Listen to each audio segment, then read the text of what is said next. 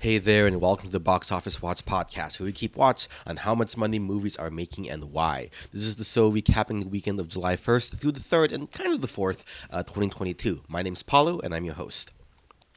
Hope everyone is doing well out there. As I mentioned last week, I was on vacation over the 4th of July holiday, and as such, I came back in the middle of the week to a very full inbox and a lot of work I needed to catch up on top of a pretty crazy box office weekend. So, you know, the day job stuff came first, so this is why this episode's coming out basically the Friday of the next weekend. But, you know, I wanted to still get something in the feed since, again, there was pretty crazy stuff going on in the box office this weekend. So we'll do a lightning round episode this week. Try not to take too much time.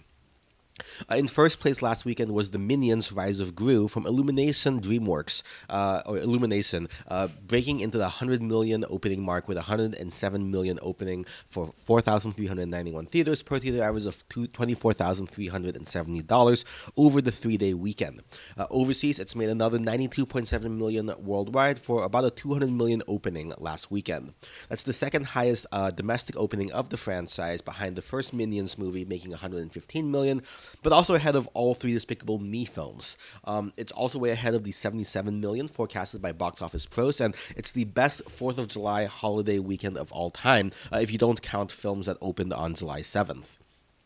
Now, a big part of this was the meme-driven trend of teenagers and TikTok users dressing up in formal wear and taking over the movies as gentle minions. I know some executive at Sony is probably tearing their hair out right now, trying to figure out like why the Morbius memes didn't translate to the success when they re-released that film, but that's neither here nor there.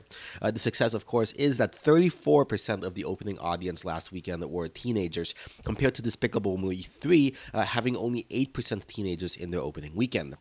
Thinking about it though, you know, beyond the TikTok meme, or maybe indicated by the TikTok meme, this kind of makes sense, right? Despicable Me, the first one, came out 12 years ago, and so if you were like 5 or 6, you know, a kid who the film was targeted to at the time, you'd be a teenager now, and so this is a franchise that Gen Z grew up with. Compare that to the comparatively underperforming Lightyear from a couple weeks ago, which is, you know, presumably a spin-off of the Toy Story franchise.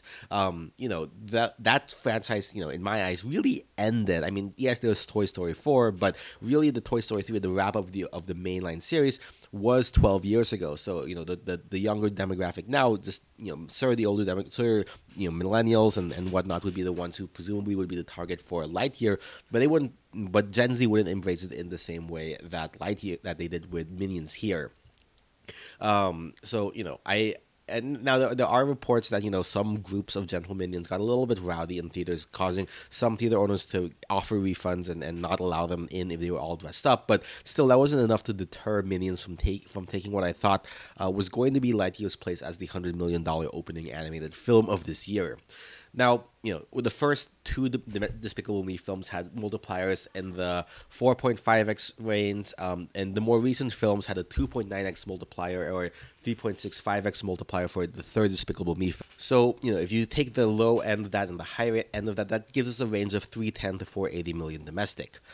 Scores on Rotten Tomatoes from critics is in the low 70s, mid 80s for the first two films, which is kind of where this film's ending up at, and audiences are giving it, you know, mid 80s to low 90s, whereas the two more recent films that performed lower had, you know, about 50% for both. So word of mouth of this should put it on the higher end of that range. I'd call it maybe, you know, I'd say 400 million would be kind of like the benchmark we're looking for. Given that compared to the $200 million budget of Lightyear, Minions only has an $80 to $85 million production budget, the break-even point would be $200 million, which this film already has made in its first weekend worldwide, so, you know, anything after this point is basically gravy. Second place this weekend went to Top Gun Maverick, dropping a stunning 13.13% in week 6, though I guess, you know, given it was the 4th of July holiday, it's kind of appropriate, and it comes in at 25.8 million in 3,843 theaters for per theater average of 6,736 theaters, running domestic total of $564 million to date. Overseas has made another $544 million as of Sunday, so it sits at about $1.1 billion worldwide. There's honestly not too much more to say here. You know, some people are saying that 1.4 billion is potentially in the books. That would take it from the current 28th place best film of all time worldwide to somewhere in the top 15 or so. Domestically, it's at number 12 all time. And so if it's able to manage another 700 million or so, it'll be in the top 5 or 6 of all time. Probably closer to 6 or 7, actually. It's definitely a big part of Paramount ending up being the highest grossing studio for the first half of 2022 so far. In third place, Elvis biopic comes in with a 41% drop to $18.4 million in 3,932 theaters for a per theater average of 4,693, running domestic total of $66.7 million and a worldwide total of $113 million. So far, it's splitting the difference between Rocketman and Bohemian Rhapsody, the two kind of more recent biopic films, in terms of both drops and also of totals to date, perhaps a bit closer to the lower performing Rocketman side of things. $100 million is definitely on the table domestically, and people are saying maybe $130 million by the end of its run. It does seem to be skewing a bit more domestically in the US as opposed to international, so that will probably limit its potential worldwide numbers. Fourth place, went to Jurassic World, The Minion, with $16.3 million in week 4, 39% drop in 3,801 theaters for a per theater average of 4,306 and a domestic total of $332.5 million. It does have a stronger overseas performance of $494 million to date, putting it at about $826 million, crossing that $800 million mark. Now, it has near-identical weekend totals to Jurassic World Fallen Kingdom, and its weekday total seems to have to settle into about a $30 million difference, meaning that, it could end up maybe $390 million domestic or so, maybe a little bit less. A 35% domestic international split would put it over $1 billion worldwide, though if it maintains more of its 40% split to date, it'll end up a little bit short in the $900 million range. Rounding out the top 5 is The Black Phone, starring Ethan Hawke, dropping 48% in its second weekend, which is honestly not bad for a horror film, making $12.2 million in its 3,156 theaters for a per theater average of $3,880, running domestic total of $47.4 million. Another set $27 million abroad puts it at $74.4 million, which against the $18 million production budget, already a success for this film. Anything after this is gravy. Outside the top 5, Lightyear, as we mentioned, dropped another terrible 64% to $6.4 million for a running total of $105.2 million, barely making it into the $100 million grosser domestic with its $200 million production budget. It's just hit $190 million worldwide. It'll probably beat the Good Dinosaur's domestic total of $123 million, but it might not even make it to Cars 3's $152 million domestic. And I definitely think the worldwide box office of both of those films, $333 million and $383 million respectively, is out of reach, so it's gonna be their worst grossing film of all time, of course excluding their Disney Plus and pandemic release of Onward. As of recording, it's already in the sub-$1 million days, which is definitely not a great look. Aside from that, Mr. Malcolm's List from Bleecker Street made $810,000 in 1,384 theaters, per theater average of 586. Nothing worth writing home about. Everything Everywhere All at Once in week 15, it made another $500,000, which is more than Doctor Strange actually did in its 9th week. And then A24's newest darling, Marcel the Shell, which Sue's on, continues to rule its limited release with an additional 16 theaters, going up to 11,608 per theater average for this weekend, 22 theaters total. Other than that, No Way Home has finally finished its run at $804 million domestic, at least until it's re-released in a couple of months. Overall total box office this weekend was $189 million domestic, beating out the equivalent weekend of 2019 when Spider-Man Far From Home came out with a box office total of $183 million. This coming weekend, the big film release will be Thor Love and Thunder, the latest MCU film starring the God of Thunder and directed by Taika Waititi. Box Office Pros has it opening to $154 million. Rotten Tomatoes so far, again, I'm recording this on Friday, so we already have some audience and critic scores. Critics are a little bit harsher at 68%, and whereas we have 84% from audiences, but it's also not terrible, right? So we'll obviously report more on this next weekend. I'm not going to look at the Thursday preview numbers just yet. Overseas in Japan, Top Gun Maverick still held onto the top spot as Lightyear opened in second place, about 2.2 million US, which is about half of what a typical Pixar film makes in Japan opening weekend. The anime film Yuru Camp opened to 1.6 million, higher than expected, and then Elvis opened to about 1.1 million US.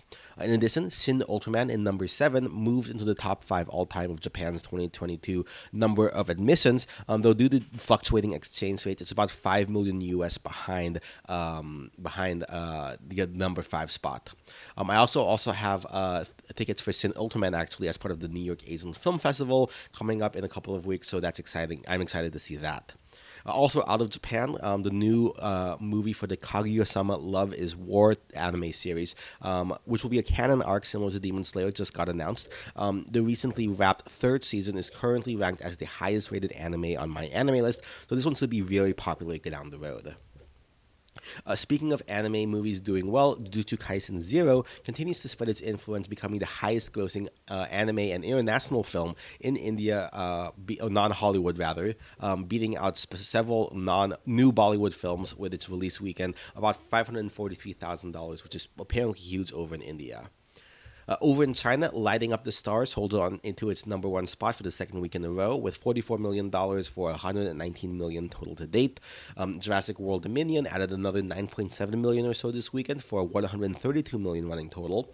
Overall, though, for the first half of 2022, China's made only $2.9 billion US dollars to date, compared to the North American market making $3.7 billion, which is up from $1.1 billion last year, but still down from $5.7 billion in 2019 at this point in time. What's more, that $2.6 billion is mostly local films. The first half of 2019, Hollywood films made up about $1.9 billion of tickets against only $400 million this year.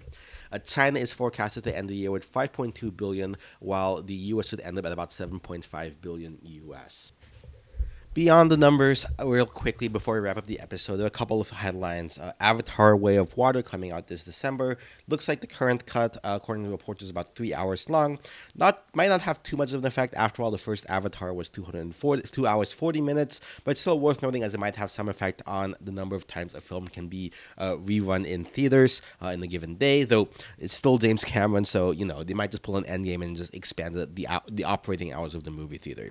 According, though, to one report from Empire, the famed director is not sure if he's going to be coming back for the fourth and fifth film of the franchise. The third film was shot back-to-back with the second one. That one may have a bigger impact on the franchise, but that's further down the line.